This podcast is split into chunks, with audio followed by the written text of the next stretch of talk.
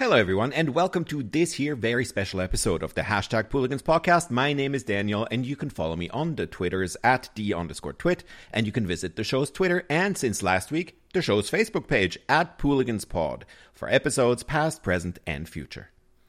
Today, we bring you another exciting guest whose name you've heard on Julie Mason's POTUS Press Pool many times. He frequently shares his unique insights into the allegedly shrinking Never Trump side of conservatives, which has recently coalesced, however, online at a new website that we're about to discuss on this episode. Before we get into the episode, two quick notes. After a brief lull over the past few weeks, the Pooligans podcast will be coming at you at a somewhat unprecedented pace in March. So hit that subscribe button if you feel so inclined because we're gonna keep them coming. Also, if, like me, you suffer from dyslexia and are thinking about speaking into a microphone, make sure you double and triple check your notes before jumping into a podcast with an important guest.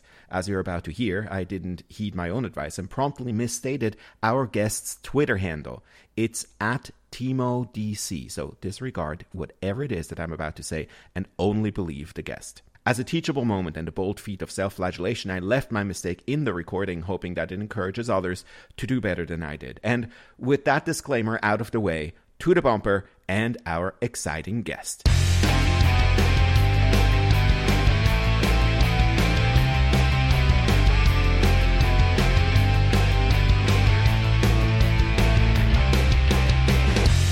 Everybody who's listened to the POTUS Press Pool already knows this gentleman. His name is Tim Miller. You can follow him on Twitter at Timo Doc. Tim, how did your interest in politics start originally? Where, what woke that up? Well, given the fact that I have sent 52,100 tweets, I, I, would feel remiss not to correct you to saying it's just it's and and the fact that I hate Washington now, so I hate this as part of my Twitter brand, but it's actually Timo DC.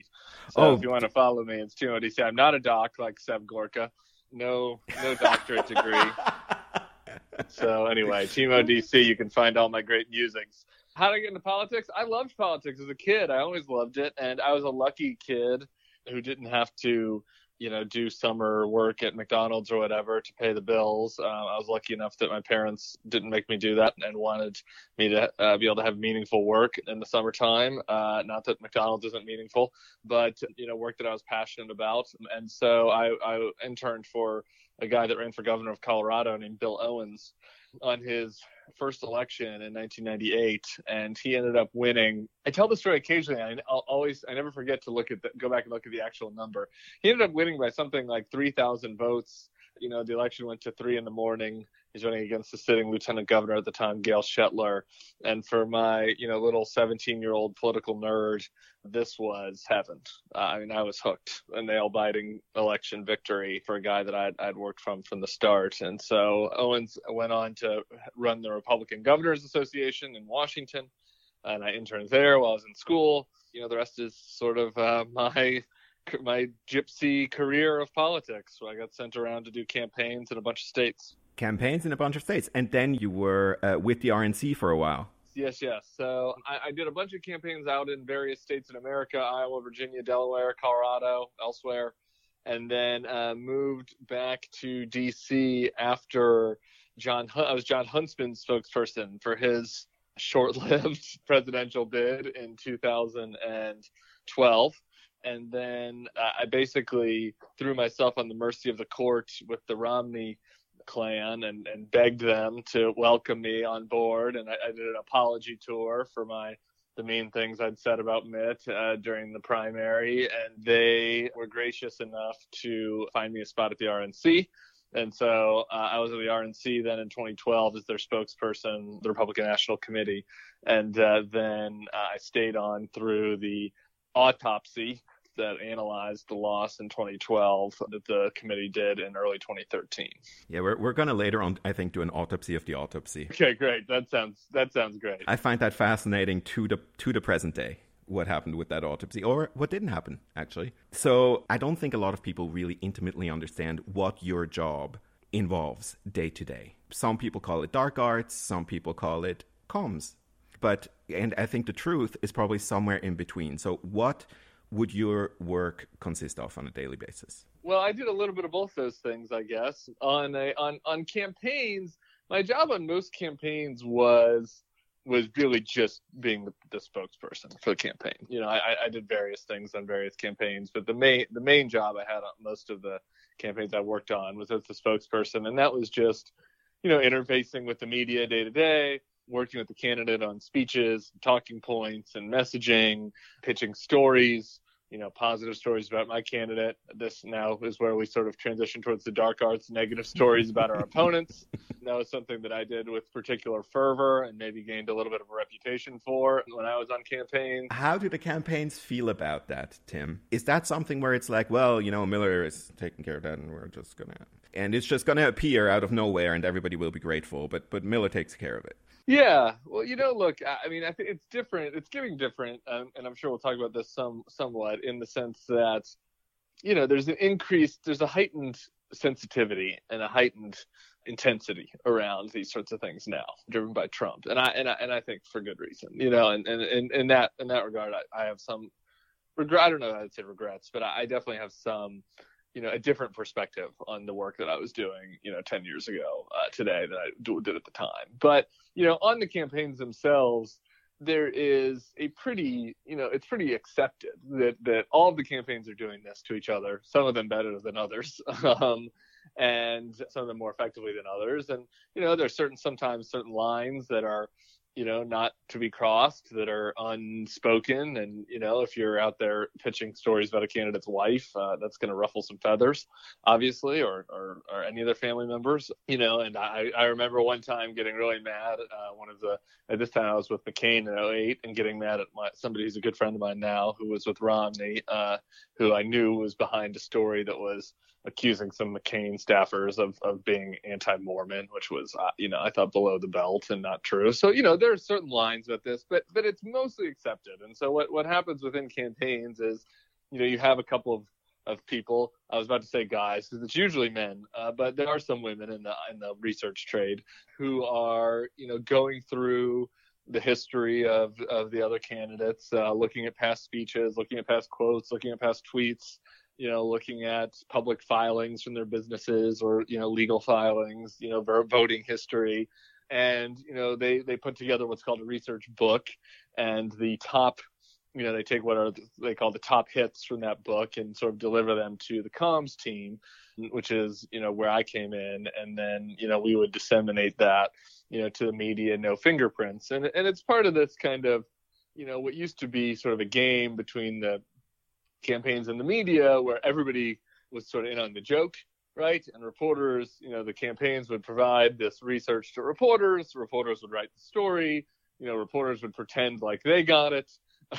um, they did this. They they did their you know reporting on their own, and you know everybody moved on the, there, there's been a lot of light shown on that um, in the in, in you know these last news cycles, and, and I think that in a lot a lot of times reporters are kind of less willing to do that, but sometimes they still are. You know that is you know that that was kind of, that's kind of the nuts and bolts of how it happens. I mean, it intersects with the tops of the campaign usually because they want to know you know what the strategy is, right? I mean, you know, you're not just you know willy nilly sending out any negative information you can find about your opponents. Uh, what you want to do is disseminate information that is going to you know reinforce the contrast between the two candidates and reinforce the themes of your campaign and so you know there's a question about timing and all that and so that that intersects with the campaign management and the ad team what i'm fascinated by in this context is how something that really is a job and a, a job that all of the com staff the research team obviously takes very seriously. You do that job in order to get your candidate a desired result. The impact that it has on an election and on you guys as professionals versus the impact that it has on the audience, the consumer, the voter, and the kind of fervor that it can create in voters is right now in America, it feels like it's sharply, like a sharp, sharp divide. It's very polarized. Obviously, as you said earlier, the guy from the Romney team you're now friends with. So for you guys, it's not really personal the way it is for voters, is it? Voters see in it something entirely different than what you guys see when you're looking at it. Yeah, and that's that's sort of in line with kind of what I was alluding to earlier when I said that my, you know, I I think that because of how toxic our politics has become, things that information that we were, you know, putting out there about candidates, things that, you know, I I you know felt like we're you know harming them but you know we're tongue in cheek right? That we didn't really take that seriously. That was all sort of part of the game right? And and i think this is a very you know, it's a common phrase right when people in politics like, that you're you know in the game in the mix. And and it's a game for a lot of people who are involved. And you know it's it's no different than than you know having a basketball team and or you know rooting for the Patriots and being happy that Belichick that they might have been deflating the footballs a little bit, right? Like you know, but there's there's no there's there's no consequence to you know I, I, who cares honestly in the big picture like whether the football deflation mattered or not. I, don't know. I'm not an expert. I don't have an opinion about that. I, you know, it could have been a non-controversy. It could have been something real, but but in politics, and so you know, and I, am sure that people who are in, in, in football have a different, you know, take look at that differently than than we do as fans, right? And so all very important, yeah. In politics, like the con the the gravity of it seems so great now, in, in a way that you know when we were putting out some of this information throughout the you know McCain and Obama campaign, it didn't, uh, you know, it didn't feel the the weight of the you know of the impact on the voters and the electorate, you know, didn't feel as great. And part of that is because of social media, and part of it is because of our how toxic and and and polarized our country is, and part of that is because you know Trump has taken all those things and exacerbated them uh, times times you know uh, infinity, but through his style and you know i do look back on some of that and think about things that you know piece of information that we would have put out there you know that you know then they could sort of get sent down this funnel right? And like i would you know have a piece of oppo and give it to whatever reporter at politico and they would write the story but then you know Fox would pick up the story and put the worst possible light on it, and then you know Rush would pick up what Fox wrote on and and and change it actually to make it even seem more nefarious and wrong, and then you know on social media people are tweeting uh, are tweeting it in a way that is you know even more you know divisive and far removed from what actually happened. You know that gives me you know pause about whether you know, there is actually real harm being done by candidates and campaigns that are, you know, running efforts like that. And I think that the Democrats this time, again, this is going to be actually a very touchy campaign for them for that reason. And I, I think that there will be a big stigma on doing what was standard opposition research in in in past campaigns on each other because the threat of Trump is seen to be so great. And I think that there's a chance that people get get ta- caught doing it. It could boomerang on them worse than the information they put out. But then in in Trump and then when they run against Trump you know Trump has shown a willingness obviously to really go there and the, and and be not be beholden by the truth or by you know norms or anything, Boris or any, yeah. anything, right? Yeah. And so then, as the Democrats, how do you combat that, you know, without turning into him, right? And that's and that's very challenging as well. So yeah, I look, I, I think that the, it's a fair, it's a very good point that the practitioners of this stuff take it a lot less seriously and see it a lot more as you know as you know strategic as a game more akin to you know, kind of a sports strategy you know than the public does, and there and that has you know, I, I, I do think had a negative impact on the discourse in a way that I I don't feel very good about. It's sort of an ugly game of telephone that you described earlier, where you release the information, then it goes to another instance, then another instance, and it sort of gets amplified and worsified as it goes on. Look, I, I, I, am not a Luddite or anti-social media. You know, I think that there are pluses and minuses to all these things, but but this danger is especially potent now. Because you know look and there were gatekeepers before. Where did they go tim? What what happened to those gatekeepers? Where did they go? The, uh, the barbarians broke through i was going to say they came through. They're flooding. Yeah.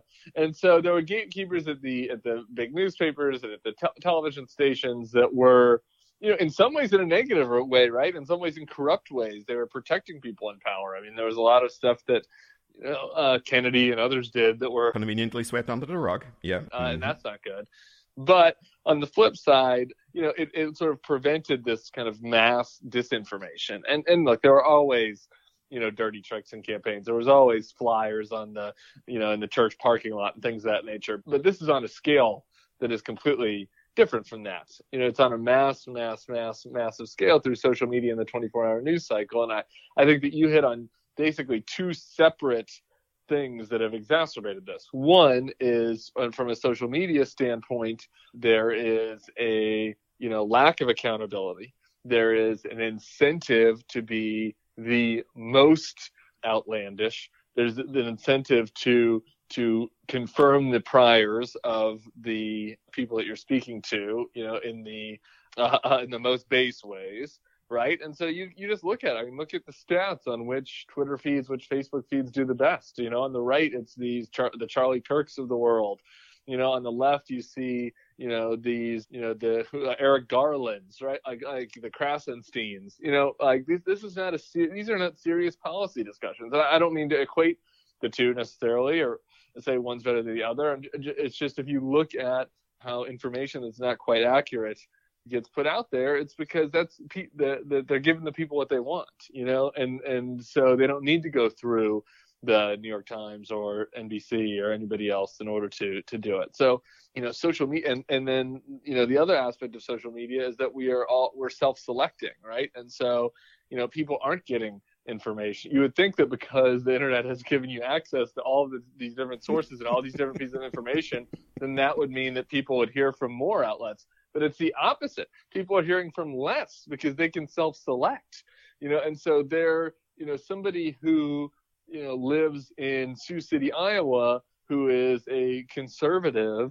uh, that is on Facebook or on Twitter, like they're seeing a completely different uh, world than what is being seen by you know a liberal who is you know in college at like a liberal arts school in the northeast right like they're, the, these two people are living on completely different planets in, in what the, in the information that they're learning about our government and both of them are getting misinformation you know the conservative in iowa who's just getting their stuff from facebook getting much more mis- misinformation but they're both getting misinformation and, and there there is not any common information that's happening between the two. Like they're not both then at the end of the night sitting down to watch watch Walter Cronkite, right? Like they're all just they're getting information from people that confirm their worst fears about the other side, their worst grievances. So that's a massive problem. And then the secondly to the 24-hour news cycle, and, and this is this is you know these flames are fanned by people like me, so it's a symbiotic relationship, right? But their their bias, you know, conservatives, you know, my fellow conservatives like always like to complain about their liberal bias, and there is. I, I, it's not it's not wrong to say that more reporters are Democrat than Republican, and that that that seeps into their coverage from time to time. But their biggest bias is towards conflict and towards new, you know, towards new news and towards change, and so. In, in and towards you know critic critique and so if, if you you know are watching you know CNN or Fox on a given day, uh, particularly now in the Trump era, you know, you never get the feeling that like this thing that they're covering is just oh, okay, or it's kind of good, or it's marginally bad, right? Like everything is scandal, everything is the worst, everything is eh, you know is horrible, but to keep people coming in, right? And they they need new new dramas and new outrages in order to stoke their audiences, and inevitably there even even with as much outrage as Trump is stirring up that's legitimate, th- there's not enough to fill all the time, right? So they make up stuff, and this is where the why Trump's fake news message resonates, and and why it's so insidious because there is a hint of truth to it, right? Like like CNN and MSNBC have gotten caught, you know, uh, buying BS stories about Trump because they want to believe the worst. Fox obviously spreads news that is not true fairly frequently. And we just learned this week that Fox killed the story about Stormy Daniels before the election. You know, Sean Hannity used to talk about Seth Rich killing, you know, getting killed by Hillary, right? I mean, mm-hmm. it's insane stuff, but but it's because they got to fill the day. Um, so so that is all is also a massive problem, and I, I just I don't know what the fix is to it, and there there is no signs that that the media has learned any lessons from Trump's rise and has made any changes that are positive um, to to sort of minimize the ability of people like Trump who use their use this constant outrage for ill to work in the future. Well, I think you're absolutely right when you say it's extremely symbiotic. Whether you're for Trump or against Trump, the one thing that you're getting is you're getting constant buffet of whatever it is that your readers or viewers would like to hear about. The question is how you serve it, but it's served on both sides of the buffet equally successfully, I would say. Yeah, no, absolutely, and and you know Trump uh, give makes that possible, of course, but I feel like it's hard to imagine how we get this genie back in the bottle. I was going to ask you, Tim, and are you saying that you don't have any answers as to how we're going to stick that genie back in the bottle and put a cute little cork in it? No. no, I mean, look, I think Trump is unique in a, in in a few ways. You know, one, he is mm-hmm. uniquely shameless. and yep. so you know, I think that his willingness to prey on the worst angels, you know, the the worst parts of our, of human nature, is unique. And so some of this stuff, when Trump is gone, will naturally abate somewhat. But but the but the underlying symptom, like the underlying issues that Trump was able to take advantage of in our in our political discourse and in our news media aren't changing for at all uh, and and certainly aren't changing for the better. And you know there is no I, I don't think any signs out there that since 2015, since 2016, the major news organizations and the major social media platforms are making changes to foster, you know, more healthy, more positive, you know, more substantive, serious, you know, POTUS press pool style debate. Right? That's not what's happening. And and so, what would those look like in your in your opinion, Tim? I I this is, of course, something that a lot of POTUS Press Pool listeners, as you just said, tell Julie frequently that they're really excited that there is a place where both conservatives and mainstream media is welcome. It's mostly journalists. The show itself is really straight down the middle. I think what you were saying earlier is uh, on both sides there used to be whatever whatever you want to call it, Oppo stuff, but the middle, the Walter Cronkite types, acted as a sieve right? That that whole thing was sieved through, and then you ended up with whatever the opinion in the middle was.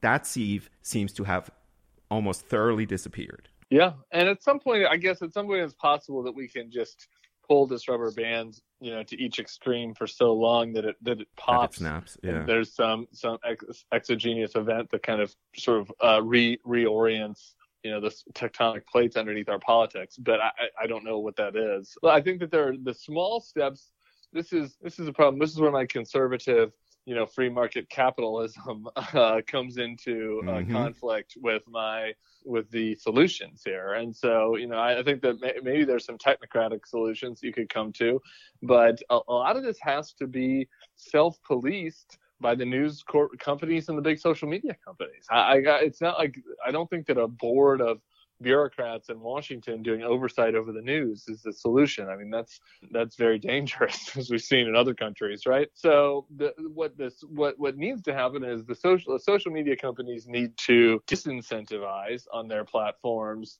the types of you know a disinformation, but b just you kind of outrage bait, clickbait, and that is against their business interests, right? Like they want people to be mad, they want people to be checking back in uh, and getting upset. But you know, the the frankly, the front page of these big social media companies need an editor. But uh, I, I I don't I find it hard to believe that they're going to do that. What did you think about Facebook's announcement that they're now suddenly going to be standing for privacy? They're going to focus on content that disappears after a certain amount of time they don't know how to, like you just said, they don't have no idea how to incentivize it or how to monetize the situation. But that is what they're about to do, and they are now about privacy. Well, look, I mean, Facebook has can do a lot of things. You know, I mean, look, they're a massive company. Like you reach, you reach, you know, their economies of scale, right? You reach a certain size where it's hard to kind of manage everything that is under you, right? But they have massive resources uh, and, and able to be able to make these changes if they choose to. I, you know, I think it remains to be seen. The problem is that uh, there there is a the more control they take over the content that's going to be on the platform, the more criticism that they're going to receive over it, right? And so, you know, they have to find this delicate, delicate balance where, you know, before I think that there's this utopian kind of Silicon Valley, seasteading, libertarian vision that like we will just let the marketplace of ideas exist and the cream will rise to the top. Uh, apparently and, not. You know, yeah, exactly. Wrong. The marketplace of ideas is a hideous, disgusting cesspool. Yeah. Yes. It sits And, at the uh, bottom. Yep. Yes, and we there should not be a the marketplace of ideas is a bad idea. the ideas should be uh, the ideas should be perpetrated by people who are schooled in in in, in ideas. Like this is where my elitism comes out, right? Uh, and so.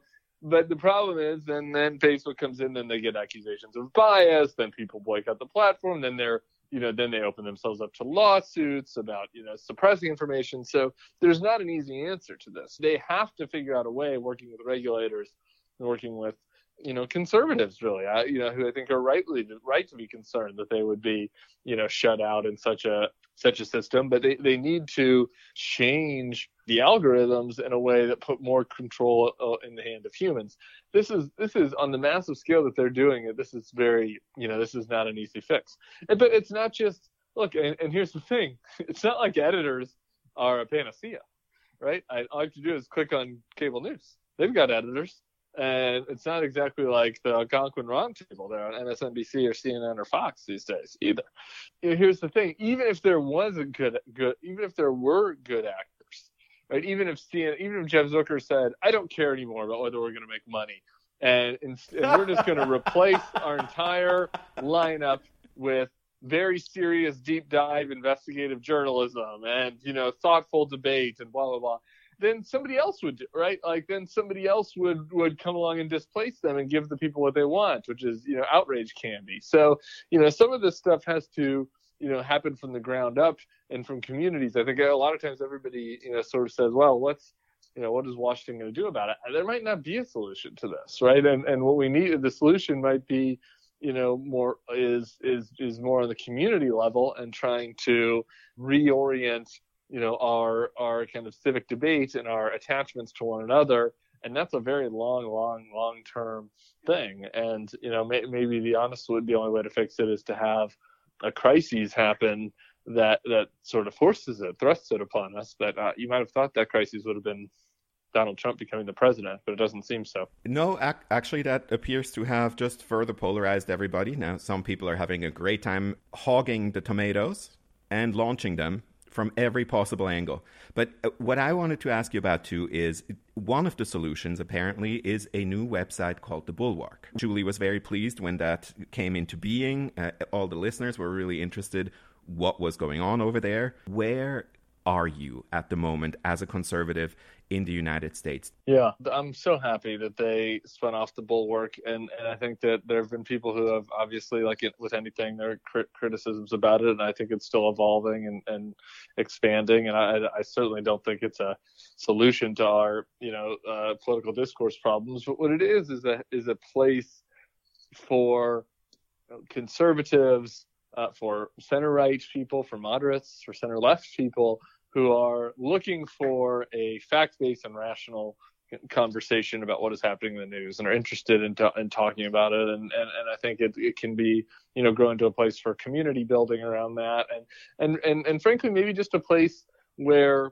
you know people who feel alienated by our politics can feel connected can read something that that, that makes them think yes okay I'm not alone out here. Somebody else is thinking like this and and that's important. And I, I, think that there were big swaths of the country that was unserved, that was not served by our previous political dichotomy between Democrats and Republicans, and and and they were largely sort of blue collar working class voters who didn't have a lot of voices in our national politics. It was they were you know populist and and oftentimes socially conservative but fiscally liberal and, and, there aren't a lot of pundits on TV that shared their views. And and Ross Perot was really the only candidate that they'd had recently that shared their views. And so Trump channeled that right, and, and in a very negative way.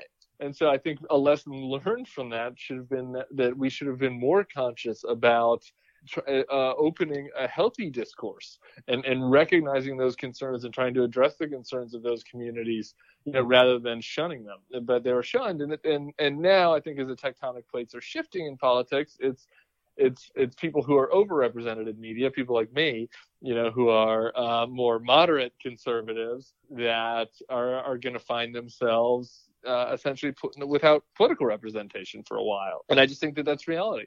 Uh, it is not a it's not a group that is small. You know, look, Donald Trump. There was a poll in New Hampshire the other day that he had 68% support among Republicans. Well, that's certainly enough to win, but 30% of Republicans, you know, if Republicans are 30% of the country and and and 30% of Republicans don't like Trump, that's 9% of the country. You know, that's 30 million people right? That's that's a lot of people. So 30 million people, if they don't live in the United States, might not be enough to to have any real political power in our two-party system.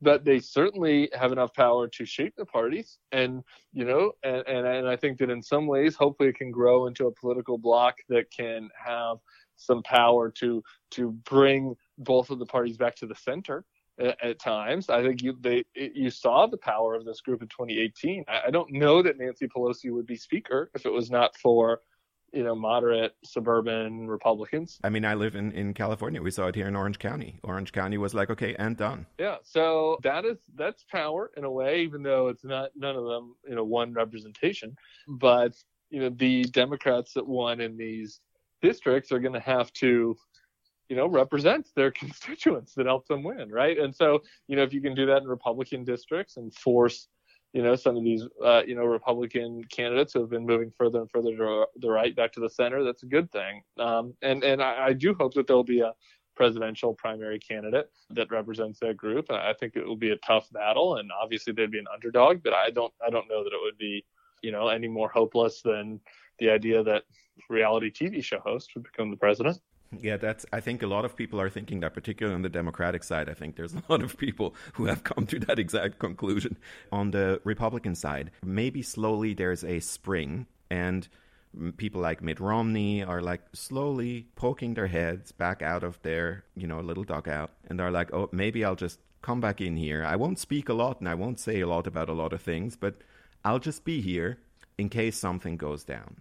How many of those Republican politicians do you think are there right now? And is that strategy of, at least for the time being, keeping their head down really the only option that they have at the moment? There are a fair amount of Republicans who who who don't who are sort of putting their hand in their ears and get passing some judges that they like and some tax reforms that they like and hoping everything goes back to normal. I don't love. I obviously uh, completely disagree with the strategy. I think that I don't think it's inevitable that things go back to normal in our party once Trump goes away. I, I, I think that it is more likely than not that Trump's brand of conservatism is the new normal in the Republican Party. And so, if you just put your hand in your ears and go along with it, then eventually you become part of it. I do understand the political sacrifices and and and and, and strategic uh, positioning that you have to engage in if you're in politics. I got you know some liberals say, "Oh, Ben Sasse, like he does nothing. Why doesn't he vote against Kavanaugh?" And it's just like, well, well, Ben Sasse if anybody else was pre- president, he would have supported Kavanaugh and and and he would have supported Gorsuch. So why shouldn't he? Right. So uh, I I disagree with that. That like you have to go full resistance. But I, I do wish that even Sasse and Romney and and some of the others who are even more silent than them would would step out strong more strongly from time to time. I do not think that it's true. There's this kind of there's this I don't know where this came from. There's this conventional wisdom that that you cannot that the Republicans in Congress cannot get tax reform and judges and all the other things that they want and criticize Donald Trump at the same time. Why not? I, I don't understand. I don't understand why not. Nobody's ever tried it everybody says that it's not possible, but nobody's ever tried it. I, I, don't. I think that they could do both. Wasn't Lindsey Graham about to do something like that, but then decided that, uh, in fact, what he really liked was to be in the mix. He's he's like that that line from Hamilton, right? He wants to be in the room when it happens, and and and if you're not, then who are you in politics? And I think a lot of people came to that particular conclusion. It seems that is exactly right, and that is really insightful because I'll tell you that a lot of people don't understand that who are outside of politics. And I get asked, why is so and so doing this? Why is so and so doing that? You know, there must be money. You know, you see this the liber- on the left. There's a lot of times they must be bought off, and or you know some other conspiracy. No, like the answer is simple and this it would be true you know hopefully my good friends in the democratic party if they ever get taken over by somebody as loathsome as donald trump will have a little bit more backbone than than my side did. But there will still be plenty of people who do what we saw because people in washington what they like is to be in the mix. That's all that matters. It's not about money. It's about feeling important. It's about being able to go to your whatever social setting that you you know like to partake in and tell people anecdotes about oh the president told me or the chief of staff told me or i told the chief of staff or i told the president. That's it. It's as simple as that. And that's why lindsey is doing this you know and he can justify it all he wants to come up with all the other you know fake hands to patriotism and all the other bullshit that that they say for why they're doing this. But they're they're all doing it for one simple reason they want to be in the mix. There's maybe a small, small, tiny, tiny, tiny portion of people who ha- are certainly who are passionate about a certain issue, and they're doing it because they want to advance that issue. Uh, you know, I, I don't begrudge any of them, but but but for the overwhelming majority, it's about ego stroking, being in the mix. That's it, being in the room where it happens. I was fascinated by what you said earlier because this is an argument that we've had on this podcast with various people, including Doug Heye, what happens to the GOP once Trump is gone? Are there are there ideas left? Is there something left? Is there a constituency left? And I was particularly struck by that watching CPAC. Uh, that is, and I don't mean to insult any of our conservative listeners if we have them, I, I think we have a few of them, as an observer, it seemed a little bit culty. And what I take away from that is that once Trump is gone, the chance of there being rubber banding and the chance of everything snapping back to normal is relatively low. In my, as I said, uneducated view, Trump will be, even when he's gone, the kingmaker of that GOP for a while to come. And that terror is not really going to end. If you if you perceive that as a terror, I don't think that will end am I too too pessimistic and too naive in that respect, or or what is your view? No, you are not. I'm one of the most pessimistic people you'll encounter. So so no, I, I do not believe you to be too pessimistic. I agree. Some people they like to think that like Trump will go away and then it's like he'll disappear and I don't know, go to the Bermuda Triangle or something. But like unless he dies, he's still gonna be tweeting, still gonna be on Fox and Friends. So uh, yeah, he will still cast a huge shadow. He's not gonna. It's not like he's gonna do what WW did. So and then secondly, Trump has has changed the makeup of the Republican Party. Like what types of humans are in it? Maybe not permanently, but certainly for a while. And certainly it takes time to change the makeup of the party back. So who has left the party? College educated, suburban women Uh, in particular, and also some college educated men. That's that's it. That's who's left the party. Who's come into the party? Populist, non-ideological, non-college men mostly. Some women. Of the white, of the white propensity mostly. Yeah. Yeah, white. So this is if you thought the Republican Party in 2014 or 2012 was too white and too whatever radical, like it's gotten it's gotten mar- markedly worse. And so it's not like these people who have left the party or who have come into the party the day trump leaves will just go back to how they were. That's still the party. And so those are the people that will decide the next nominee. And so yeah i mean look i think that the best case scenario is that there is some sort of you know synthesis between trumpism and you know reaganism if you will uh, and some candidate is able to you know kind of take you know some parts of Trump's agenda, things I wouldn't agree with, but you know maybe some protectionism and maybe less lenient views on immigration without the racism, and combine that with some of the more you know traditional Republican views, and come up with sort of a serious type of party that you know maybe is less look looks less like I would have liked it to look, but is still you know, but is not, you know, a complete clown car uh, like the current one is. I, I, guess that I think that's honestly, I think that's the best case scenario, barring uh, really what's probably the best case scenario is Trump totally crashing and burning in such a way where his you know popularity numbers sink you know into the teens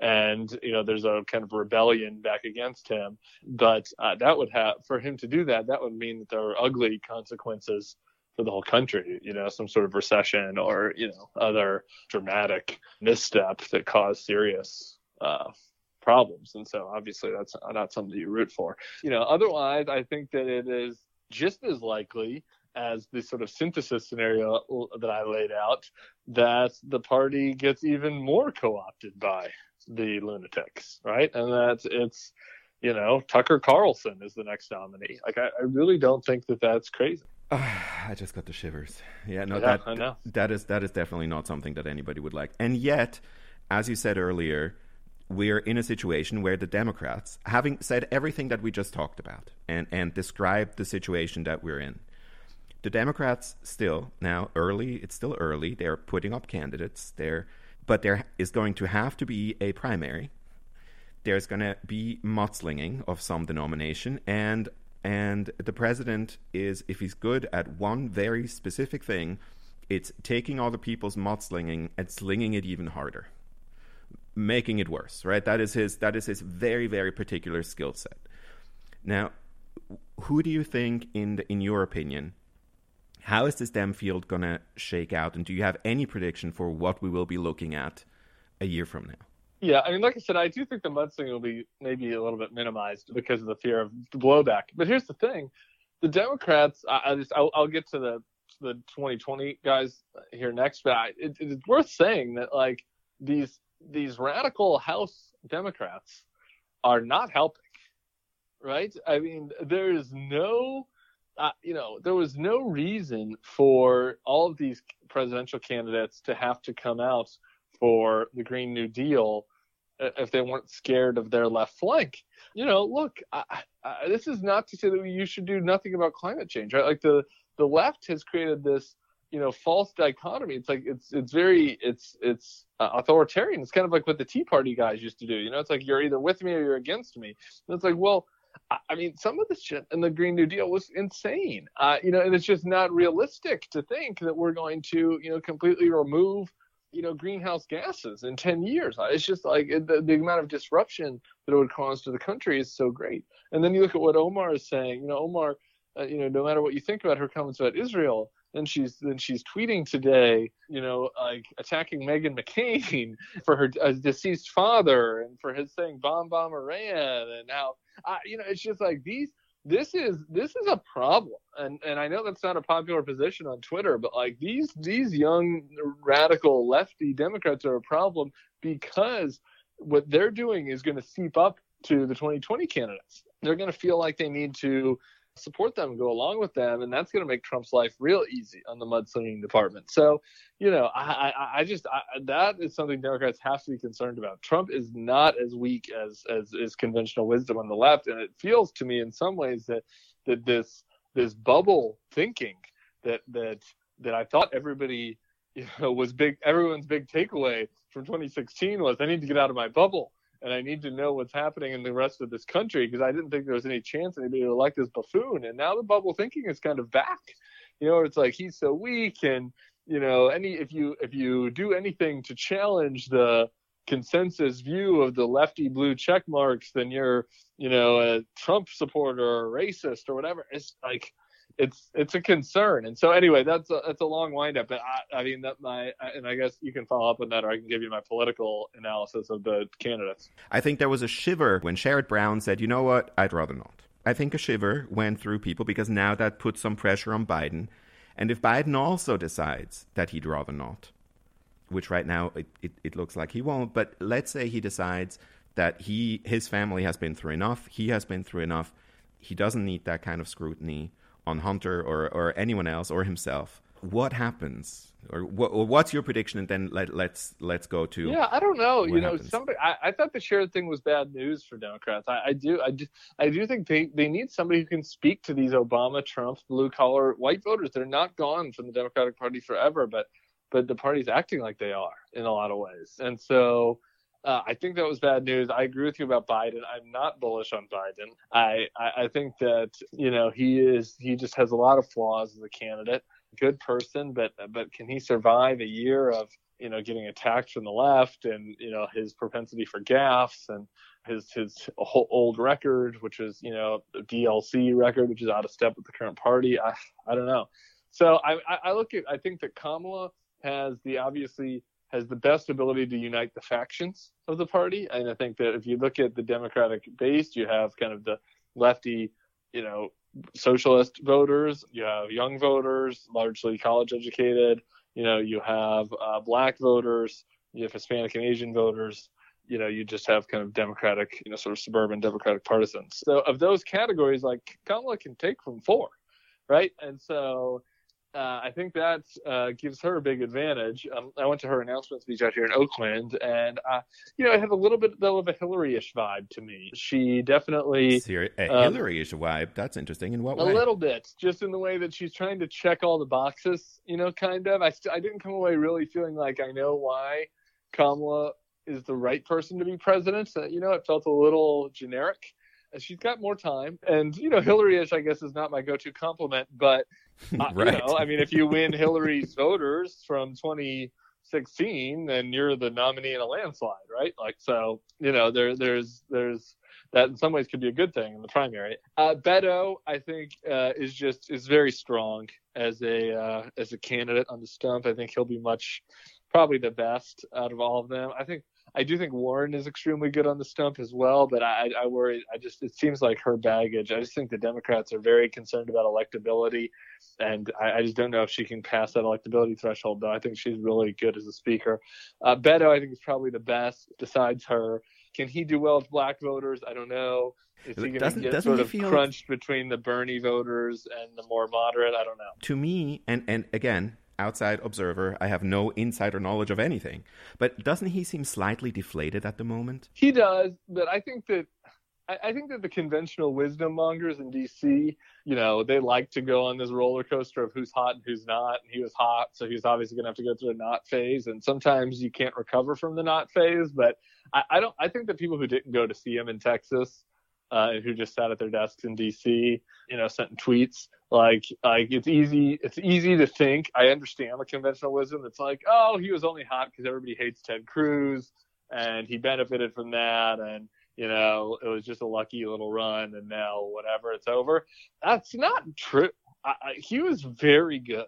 Like the his grassroots excitement about him was very organic and real, and and sure he benefited from the fact that people hate Ted Cruz, but but but he also stood on his own skill, and so I, I, don't know. I just think it would be wrong to discount him until he can get out there in front of voters for a little while and see see if he can get that mojo back. But uh, I, I, so yeah, I would say him and him and Kamala seem to be the the front runners to me at this point. To me, it seems like the entire thing comes down to for the Democrats to Rust Belt versus Sun Belt one of the two you have to win or it's game over. Do you think that a that either Beto or Kamala can do Rust Belt or Sun Belt? If yes, why? And if no, why? This is the problem for for all of them. It is not as easy as it sounds, you know, because you get drawn, you know, for in some ways, you know, you gain some from category one, you lose some from category two, right? Depending on what kind of campaign you run. I, I do think there's a way to get both. I think that the Democrats as a party are moving more towards the Sun Belt, and that it will be hard for any nominee to offset that. That's why Sherrod would have been so good, just to have that voice in there, forcing forcing the the center of gravity back towards the Rust Belt a bit. But that said, you know, you only you don't need all the Rust Belt states, right? Like like you you can win the Sun Belt in Michigan. You know, Michigan, while it's a Rust Belt state, you know, Hillary vastly, vastly underperformed in Detroit, you know, and so by driving up the black vote back to Obama levels, which, you know, you would think Kamala might be able to do, or anybody really, and doing better in the Detroit suburbs, which is very low bar since Hillary did horribly there. yep. Like Michigan should be winnable for any of them. You know, I think kind of a Sun Belt plus Michigan is a way to look at it. And then, you know, looking at Ohio, Wisconsin, and Pennsylvania is a little bit of a tougher nut to crack. You know, Beto really did better in the urban areas in Texas. I mean, he's worked hard to try to reach out to these outer, you know, more ex-urban areas, area, yeah. rural areas. We'll see if that actually means anything with regards to votes. I think it's tough in a national environment to do it, but I, I do think Beto would be probably more mindful than Kamala about trying to trying to talk to those voters. But uh, I think we'd have to see. I mean, Kamala's not an idiot; she's going to try. But I like, where is the can can it resonate? I don't, you know, what is her message? Like Beto has actually, you know, has a little bit of a story to tell based on his kind of travels um, in rural parts of Texas. So TBD on that front, but I, I think there's just more of a general pull towards towards the Sun Belt, of course. But none of it's going to be easy. I mean, look, Florida was, you know, the only state that didn't get caught up in the wave in 2018. So uh, you certainly can't look at Florida and think that's a slam dunk for Democrats next time. I was actually going to ask you about that. Do you think that some of the success in the midterms is now a, a, a hindrance in some ways to, I mean, minus, of course, the, the House where they're now doing some business, but as far as a, an electoral success, do you think it will be a hindrance because it makes it seem more attainable, too easy, thinking being that all of those districts that came through in the midterms would also come through in a general? I think that there's a sense of that. I, I, I would be very concerned if I was the left about this. There is a very presumptuous attitude about you know, how can not everybody hate Trump and just look at how great we did in the midterms? And you know, the midterms aren't really a signal of anything. I mean, Obama got killed in the midterms and then won, you know, reelection, right? Uh, you know, this has happened, you know, historically very often where, you know, you lose, don't do well in the first term midterms, but then still get reelected Reagan. You know, I do think that's a concern. I do think it's a concern about trying to how you talk to, to these, these voters and I think that there is a sense among Democratic elites that everybody feels the way they do about Trump, which is total revulsion and disgust, and and they don't. And so, you know, if, if the midterms create a complacency or a feeling that you know all we have to do is turn out our voters, that's a problem. And and there is no evidence at this point. Like we don't know. We're uh, like, did the Democrats in 2018 turn out new voters? or were they just turning out general election voters in a midterm year? You know, a lot of it was the latter, right? And so, so okay, that doesn't that doesn't really show much for for being able to expand the pool for Democrats in a general. So I think, and, and you know, if you look at the kinds of communities it was, is in the suburban upper upper echelon communities, right? You know, where where the real expanding vote that the Democrats have to do is among black and and lower income voters. And so, you know, are they going to be able to do that? TBD. It seems to me that their attitude is, you know, at the end of the day, this is really a race not for our candidate, but against Trump. And people are going to be so incensed by the situation that they'll vote pretty much for any Democrat that we put up, as long as his name is not Trump. And that I think yeah, will probably yeah, be that, fatal. I, yeah. yeah, that attitude is absolutely wrong. Presidential elections end up being about a choice and this is an issue with Howard Schultz, who we haven't talked about, but other third parties are just non-voting. I mean, the other, that's the other thing. Democrats in 2018 got a lot of votes from people like me, who are frustrated Republicans who wanted to check on Trump. But those votes have to be earned in 2020. This is not a popular position on Twitter. This is not a popular position with Democratic strategists uh, or, or Democratic commentators. But anti-Trump Republican voters have to be earned. And and if the party goes off the deep end of the left and appealing to you know anti-Israel sentiment and, and extreme positions on, on abortion and on on environment, you know these voters who voted for Democrats in 2018 are just going to take a pass in 2020, and they'll vote for Schultz or they'll vote for they'll write in somebody or they'll vote for the Libertarian candidate or whatever, and you know that that could have been that could have been enough. I mean, really, I mean, honestly, like you look back at 2016, had Hillary done better with Stein voters and Johnson voters in in, in Wisconsin and and a couple of these other voters. states, that, yeah, that yeah, that could have put her over the top. So yeah, I I think that that would be a very mistaken view. Do you think Schultz is going to run? Do you think this we're looking at the beginning of a the end of the two party system where a third party is eventually going to emerge out of some frustrated remains of the of the middle? I don't doubt that some third party could emerge. I do feel like the parties are, are, are increasingly moving towards extreme areas that would open this up. I don't feel like it's this time. I think that the loathing for Trump is so great. Like in some weird ways, like honestly, a Cruz presidency would have been maybe more appealing to a third party. right? Because you know there would have not been this kind of fear of you know uh, it would have been more ideologically driven rather than personality and competence and character driven. I do think though that if the if the direction continues of the parties that it seems like they're going today, that by 2024, 2028, there could be a real third party candidate. I, I don't. I think that Schultz will stick around and kind of see how things go and see where th- see what things look like. I, I don't think he's going to announce in the next month or two, one way or the other, or he might announce he's going to do it, but but but then change his mind. But uh, I, I think that he probably doesn't make a final decision, honestly, until a year from now, maybe more. You know, wait and see what the political environment looks like in next next spring. The hovering. Tim, now on off the topic really of politics in some ways, what does Tim Miller do in order to get his mind off of all of this. Because frankly a lot of our listeners i thank them always for listening to the podcast. I think it's wonderful. But frequently it is more politics in a time when politics is everywhere omnipresent no matter what you do. What are your tips or tricks? What do, what do you do in order to get rid of all of this for i'm utterly failing but spend less time on twitter is a good start. Oh no, no not uh, that. No no tim, tim please no yeah, anything uh, but that. a baby. I'm spending time with my baby, Oh, so you know you could procreate. Could be an option. uh, that is great. Uh, um, big big thumbs up for procreation, ladies and gentlemen. you. Yeah, I'm, and, and honestly, read fiction. I don't, and I, I, I- I went and purchased a Kindle or, or hard books. Like I got off. I used to read books on my phone, but now I can't because I get I get tempted to like look at the news or whatever. So I got a, I just, I have a non-internet based reading device. One of the things I'm reading right now, it's really interesting, is Season of the Witch, which is about the 60s and 70s of in San Francisco. And let me tell you, that was some crazy shit. There's a little bit of uh, political, of, of, of lack of memory. And, and while Trump is obviously the most insane out of the norm president we have had in any of in my parents' lifetime. Forget mine, my grandparents' lifetime.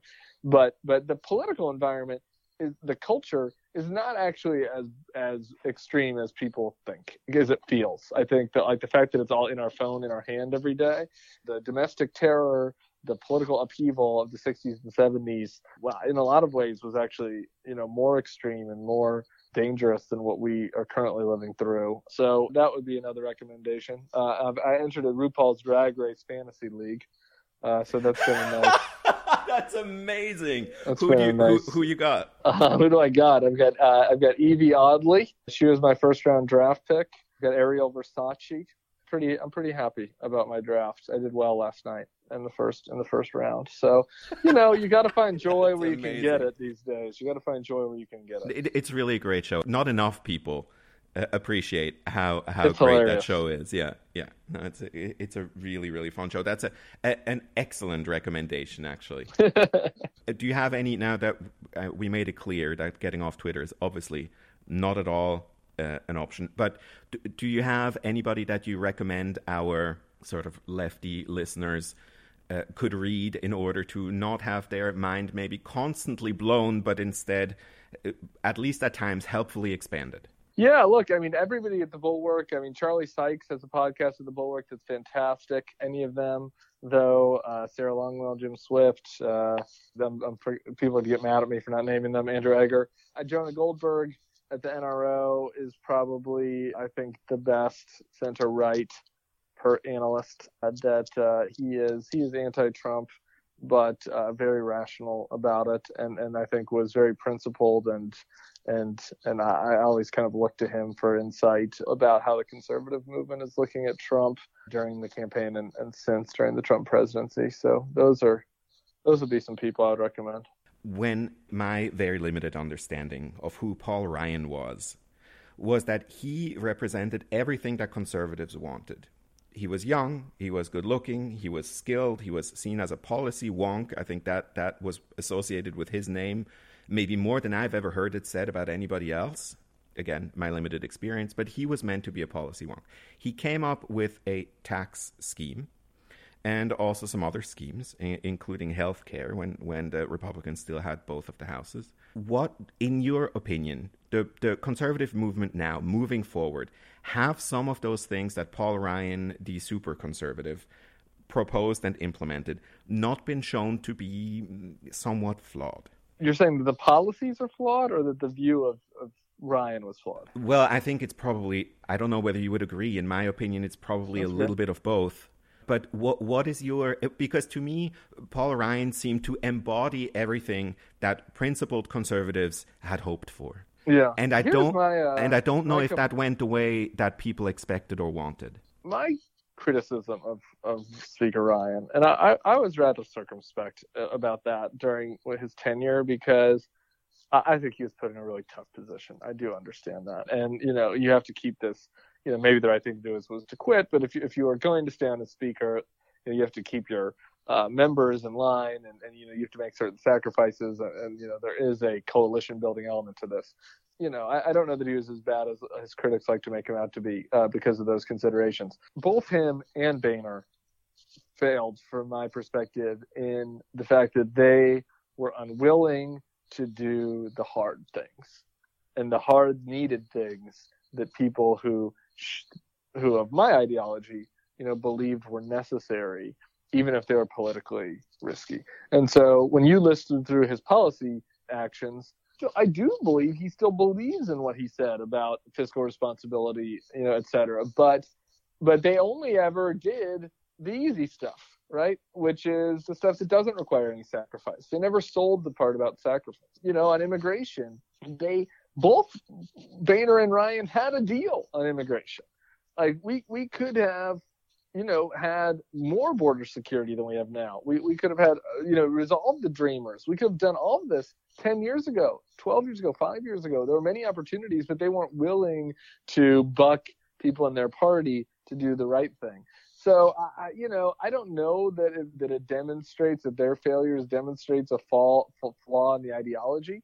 I think maybe it demonstrates a flaw in the political salience of the ideology. But I, I, I don't know that there was ever a really great effort in order to win people over. And sometimes, you know, that's what I'm saying. Uh, that's why the that's why the thing that I get the most frustrated in going back to that very first question is the view of politics as a game, and that that's where my regrets lie in politics because this stuff isn't a game, and sometimes you have to lose, you know, sacrifice a game to to for the greater good, and, and it doesn't feel like really anybody on either side has done that in a while, but especially on my side and and I think that, that Ryan was another person who was guilty of it. Well, despite some of your regrets, or maybe exactly because some of your regrets, Tim, I, I want to thank you for being the kind of conservative that I know all the POTUS Press Pool listeners and also these podcast listeners here on the Pooligans podcast really enjoy hearing from. Uh, wish you nothing but the best with with the bulwark and and the work that you're doing over there and want to thank you for, for coming on and, and talking to us about all the things. Hey, thank you. It's been fun. It's been. We'll do it pleasure. again sometime. Yeah, yeah, we'll do absolutely. If if this time didn't totally scare you away, we're going to do it again, and we're going to get an update on your fantasy. It was good. League. Well, we'll see. We'll see what my Twitter mentions look like after after this post, and then we'll decide. Okay, sounds good. All right, we'll see you. All right, take care, Tim. Thanks. Bye.